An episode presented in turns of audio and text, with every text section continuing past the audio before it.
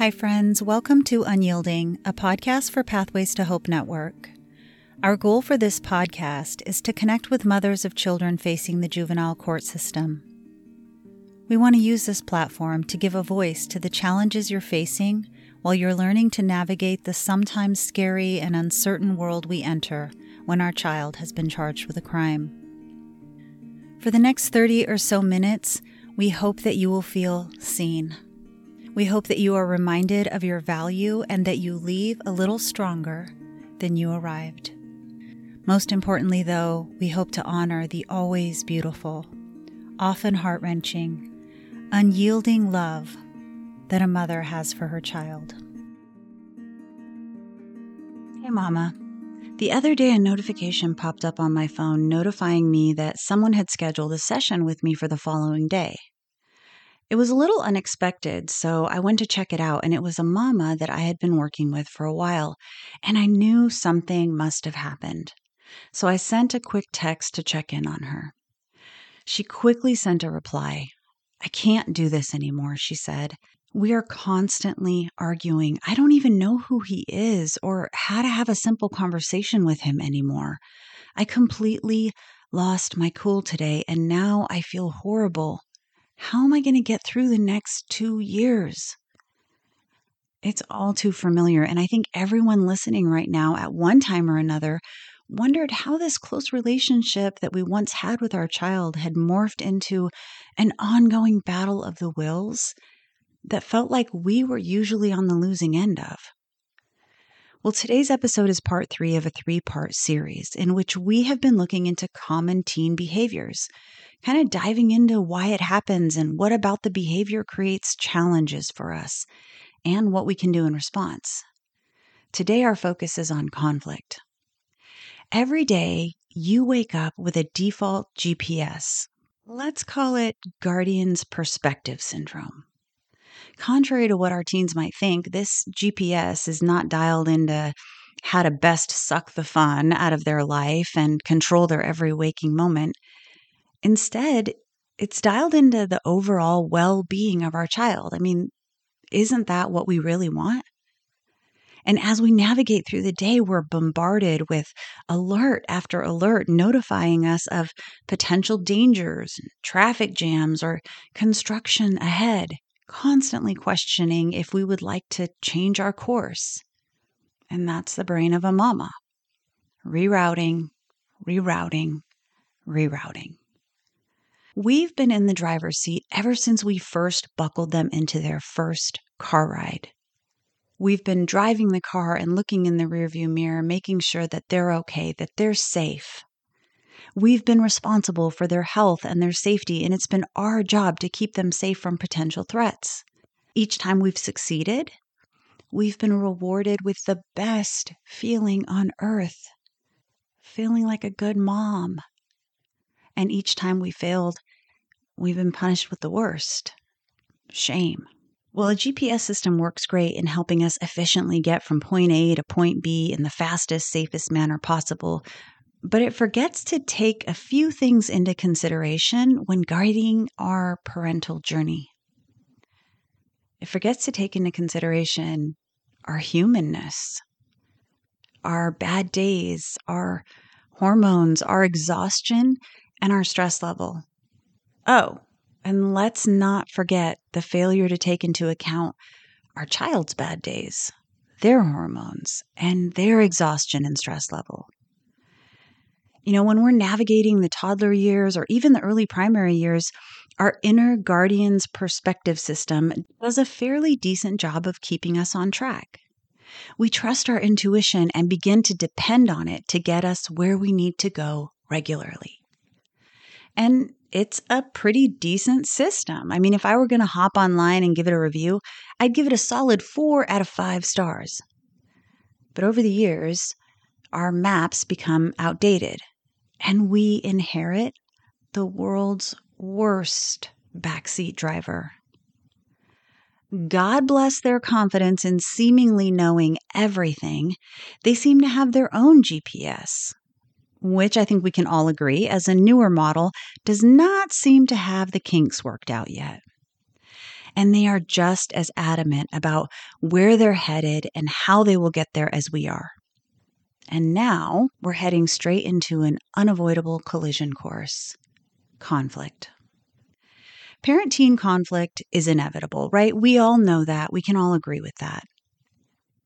The definition of friction is the resistance that one surface or object encounters when moving over another. And nothing describes a parent teen relationship better. Your child experiences your resistance to what they want, and you experience theirs.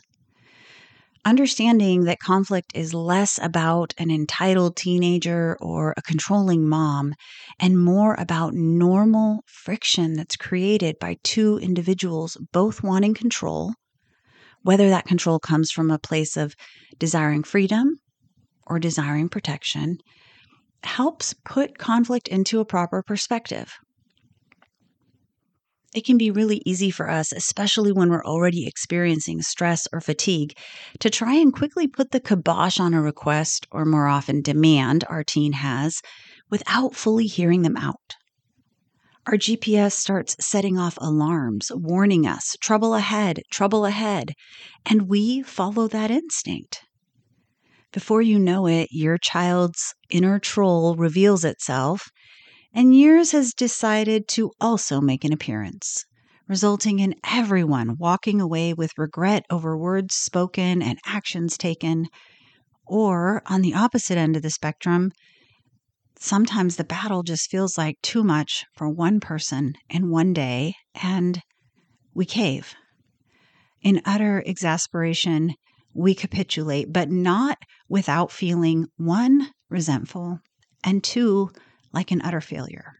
Conflict we experience with our child is not only normal developmentally, it's also not the worst thing for our relationship with them. See, through it, you both are learning healthy conflict resolution, and that's a lifelong skill. You're also both learning how to verbalize your needs. Conflict also teaches us flexibility and how to listen.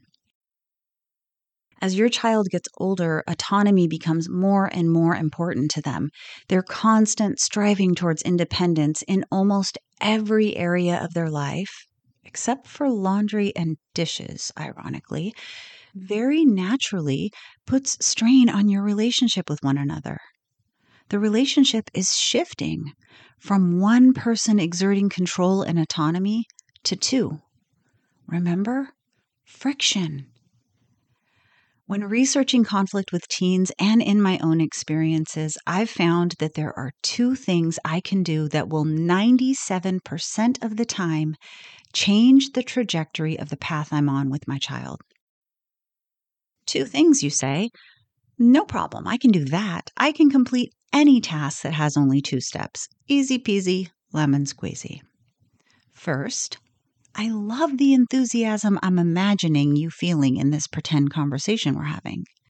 Second, it's not so easy peasy. In fact, it's a little more melon squeezy than lemon squeezy, but it is effective. Not just in your relationship with your teen, but with anyone in your life that you're experiencing conflict with. So let's talk about it, shall we? Step one in the articulate words of Taylor Swift. Yep, you need to calm down. Step one in a conflict is we need to calm down. Not they need to calm down, we need to calm down. If you're feeling angry, that twitch is coming back in your right eye, you're feeling your heart beating in your throat, it's time to step away, sis. I typically do this first by activating a broken record statement. This is something I have talked about before. It's a statement that you have prepared, and it's something that you always use, or some version of it you always use, when you need to stop things from progressively getting worse. The broken record statement that I like to use when I'm feeling that anger building up inside me is I care too much about you to react in anger right now. I need to step away, so let's talk more when I've calmed down. And you might notice that in this broken record statement, the focus here is on me. It's not on my child. So it's not saying, you are too angry, you need to calm down. It's saying, I care too much about you to react in anger to you right now, and I need to step away. So let's talk more when I've calmed down. If you know that you are blessed with a persistent child who has the inability to sense the danger of trying a woman who is currently hanging on by a thread, have an exit strategy planned. Peacefully, without attempting to get an Academy Award for the best stage exit, take your keys, your phone, and your tennis shoes and give yourself the gift of some space to calm down. Conversations, when not feeling emotionally regulated, seldom go as well as we'd like. I saw this picture online the other day. It was a row of wood stick matches, and they were all lined up next to each other. The first six had been clearly burned. The seventh, however, had not been touched by the fire. It had been pulled down about half an inch. The six matches that came after it were also unburned. And the caption read, The Power of Stepping Away. It was so powerful that I'm often able to use it as a visual in my mind when I'm experiencing these intense feelings of frustration or anger. During your time away, you have only one goal. Any guesses what that might be? We've talked about it before. Your only goal is to become emotionally regulated. Use the time to process through all the feelings that are coming up for you. And sometimes this can take a while, right? But there are some things that you can do that might be helpful. For instance, talking to a supportive friend is helpful. Talking to a supportive friend who has a sense of humor, even better. There are few things that get me out of a funk like being able to call my best friend and say, Let me tell you what this idiot had the audacity to ask me today. And before you go and get offended, I do not think my child is an idiot, nor does my friend. She loves him. She cares about him the same way I do, but she's raised two teenage boys and she knows what knuckleheads they can be. I know that she will hear me out and then quickly come back with an endearing comment like, What a moron. And then we'll spend the rest of the time working through what I'm feeling, his motive or perspective, and what I should do next. It's such a blessing. A few other options are you could cry. Crying activates the parasympathetic nervous system and actually lowers the stress hormone cortisol that's in our bodies. Crying is our body's attempt to self regulate. So drive to a church parking lot and let the healing waters flow. You can also pull up some deep breathing exercises on YouTube Every one of these actions is an incredible act of self love and self care, and it's just what you need. Sometimes I'll open up the um, voice notes app on my phone and I'll do a recording as a way to release all of the negative thoughts and emotions that I'm experiencing. And then I usually delete it afterwards or save them. I don't know. Maybe I'll write a book someday 100 Reasons You Should Buy Your Mother Flowers on Mother's Day. The point is, give yourself the time and space you need to release all of that negative energy. Trust me when I say it's an investment to your relationship. Feeling calm will make step two so, so, so much easier. But before I tell you about step two, have I ever mentioned how much I hate yard work. I know, random, right? Honestly, though, some people love yard work. I mean, it's their zen zone. They get outside in nature and they're breathing in the fresh air and they're feeling the dirt between their fingers, and it feels so peaceful. They love the way that they're able to create order and structure. But for me, yard work is a far cry from therapeutic mostly because of one particularly invasive plant species blackberry bushes. Ugh. Now, don't get me wrong, I love their fruit. In fact, there are few things in this life that give me pleasure like a blackberry that has been warmed by the sun on a summer day. I mean, a quick blow to the berry, just in case of bugs, you know, and I can pop them in my mouth one after another until my stomach hurts. They are so, so good. But those bushes, those bushes are the reason I hate yard work. They pop up all over my yard. They entwine themselves into other bushes. They grow in between my fence boards. They even climb up trees and they pop up between pavers. They're relentless, and I can't go in my yard without turning a corner and seeing another batch that needs to be dealt with. When I decide that I'm going to tackle them, I put on my gardening gloves, two pairs, if you know, you know, and I grab my gardening shears and I start hacking them back and dragging them to the yard waste bin. For a while, I feel better, a sense of accomplishment. I mean, the blackberry bushes are gone. I revel in my ability to see a problem and deal with it. Everything looks like it's in order again. But what happens when you trim the vines of a plant? They grow back. Even if you run a riding lawnmower over the top and sit idle above them for two to three minutes, speaking from experience, they grow back.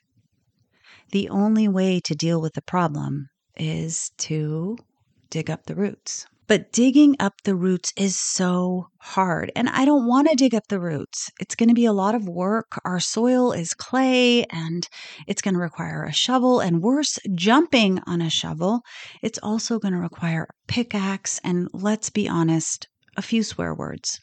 And it's going to come at the cost of frustration and a sore back. But I know that my yard will never be free of this invasive species unless I deal with the roots. And the same is true with your child. When you are in conflict with your child, there is the vine on top of the ground, which is the issue you're being presented with, and there is the root, which is buried under the surface. Do you kind of see why getting yourself emotionally regulated was an important first step? I mean, to get to the roots, you'll need to be able to uncover their perspective, shovel and jumping, you're going to have to break through your judgments, clay soil. You're going to have to recognize their emotions, pickaxe, and communicate that you understand them.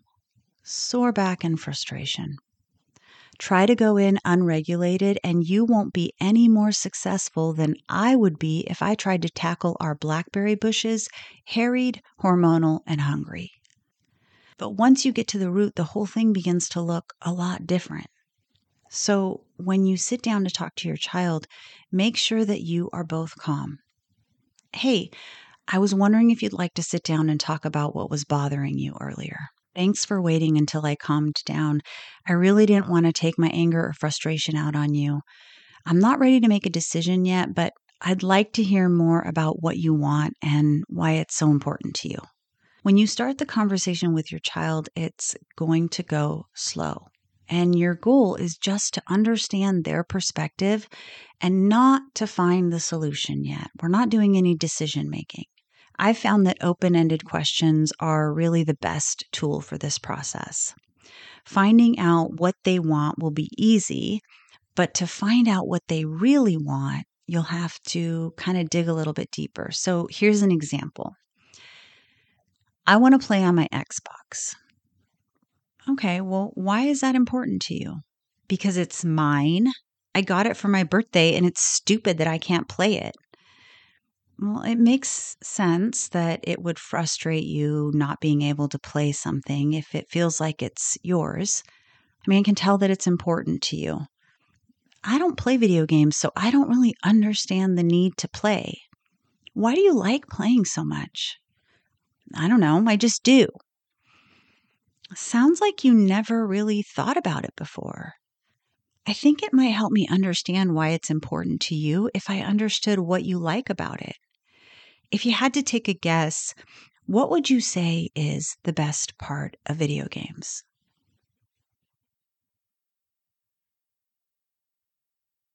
Silence, lots of it, right? And during this time, I want you to kind of avoid trying to fill the space in the silence by offering suggestions. Try and avoid saying something like, um, Well, what is it? The action, the adrenaline, what? That's kind of the response that you're going to be tempted to have to get out the shears and start clipping away. Forget about the roots, I'll deal with them later. But stay the course, breathe. If they can't come up with anything, you can try saying, I can see that's a tough question. Do you want some time to think about it? Maybe we can take a break and talk more after dinner. Chances are they won't want that, and they might be able to come up with something. Good. I don't know. I guess I just like playing the games. Oh, yeah, I can see that. How does it make you feel when you're playing? Feels good. Mm, I'm glad you have something in your life that feels good to you, and I definitely want you to feel good. Why do you think you feel good when you're playing? Oh my God, mom, seriously? Can I just play? This is so stupid. I know this feels stupid to you, but I'm your mom and I really hate fighting with you. So I'm really trying hard to understand you because I can tell that video games are important to you. You want time to think about it? No, I don't need to think about it. I don't even remember the stupid question. Deep breath. The question was, why do you think you feel good when you're playing? I don't know. I guess because I know I'm good at it. It feels good because it's something you know you're good at. Yeah, I've gotten so much better than I was. I used to suck, but now I can get really far. I heard some other kids at school talking, and I'm way farther than they are.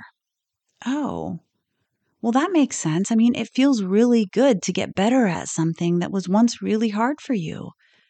And I can see how feeling like you're good at something that others are struggling with makes you feel even better. Thanks for taking the time to explain that to me, bud. I feel like I understand much better why your Xbox is so important to you. And as your mom, I want you to feel good about yourself. I need to ask a favor though. Can you give me just a little more time to think about this? I can tell that this is really important to you, and I want to try and come up with a solution that works for both of us. See, in the digging, you begin to uncover the truth behind the conflict. In this scenario, which, by the way, did you love my impersonation of a teen? I mean, I think I was really spot on. my son would for sure be offended. Um, but in this scenario I just described, it wasn't about playing video games. It was about the feeling that he gets when he plays video games. You know, feeling good about himself, or maybe just feeling good about something. The answers that you receive may change your response to the situation, or it may not, but at a minimum, it'll help you understand what's motivating your child. And together, you might even be able to find an alternative way for them to meet those same needs. These digging up root conversations become easier the more that they're practiced. Okay, so I know you heard my little script and thought, oh, she's making that seem so easy. It's not easy, it takes time. But I think the thing that helps me the most is just to remember to stay curious. You're really trying to figure out, like, what is the need that's underneath the want? And the really cool thing that happens is they very naturally kind of become this boundary. You know, we don't get what we want by yelling, shouting, and demanding. We have calm conversations. We express what we want or need and why it's important, and we are heard. Being consistent with boundaries when dealing with these issues will be helpful in the long run. They get easier and easier over time. And through them, you get a better understanding of your child and they understand themselves better. Boundaries, even when met with resistance, send a message that you love and care about them. Once you've dealt with the roots, then you reset whatever the new boundary is and you try to keep it light anytime that it needs to be revisited. Okay, so let's say after having this discussion, you decide to allow your child to play video games for an hour every night, but not until they get their chores done and take care of their responsibilities. When the situation crops up again, and this time your child is like, Can I just get on at three o'clock because all my friends are getting on and I really want to play? that's when you bring back in a broken record statement. And it's like the, it's the same every time. So your kid knows what they're going to get from you. Personally, I like going with the I love you too much statement. And I'm extra sweet when I say it. It drives my kids crazy, and that's an added bonus. So, can I get on my Xbox? Sorry, responsibilities come first in your life. Remember, I just love you too much to teach you anything different. Let me know as soon as you're done, and I'll switch on the internet. Hopefully, that helps to give you a couple of tools in dealing with conflict. So, let's do a quick recap of what we discussed today before we go. Conflict you experience with your child is not only normal developmentally, it can actually benefit your relationship. Through it, you both are learning healthy conflict resolution, which is a lifelong skill, and you're also both learning how to verbalize your needs. It's teaching us flexibility and how to listen. That goes for them and for you. When feelings of anger begin to build up, that twitch comes back in your right eye, you feel your heart beating in your throat, you need to calm down and activate your broken record statement. I care too much about you to react in anger right now. I need to step away. Let's talk more when I've calmed down. Take some time to process through all the feelings that are coming up for you. Talk to a friend, cry, do some deep breathing, go for a walk, use your voice notes for a future publishing deal but get it out of your system until it is released. It's going to be really difficult for the next step, which is to dig up the roots to find the truth. When you sit down to have that conversation, make sure that you're both calm. Try and use open ended questions. Avoid trying to fill the silence. Seek first to understand their perspective and where they're coming from before you begin problem solving and take the space that you need to come up with a solution. Don't feel like you have to end that conversation with a resolution right away. Time is your friend. And finally, practice, practice, practice. This is a skill and it's going to take time. It's not something that we are used to having to do. It's uploading a new map into our GPS system so that we can more effectively get to where we need to get to. Remember that these moments of conflict are actually key to the long term health of a parent child relationship. Because it's in these moments that the relationship gets reshaped to include more reciprocity and equality between everyone that's involved. Okay, friends, well, that wraps it up for this week. Thanks so much for listening to Unyielding. I really hope that you found this information helpful and that it served you in some way today. If you did, could you show some love to this community of mamas by leaving a review and subscribing? You know how lonely this journey can be, and when you leave positive reviews and subscribe, it makes a big difference in helping other struggling moms out there find us. Oh, and don't forget to check out Pathways to Hope Network's website. The link will always be in the show notes below, where you can access an ever growing library of resources like a list of local and national resources that may be helpful, a page entirely devoted to frequently asked questions, as well as our blogs that cover a variety of topics.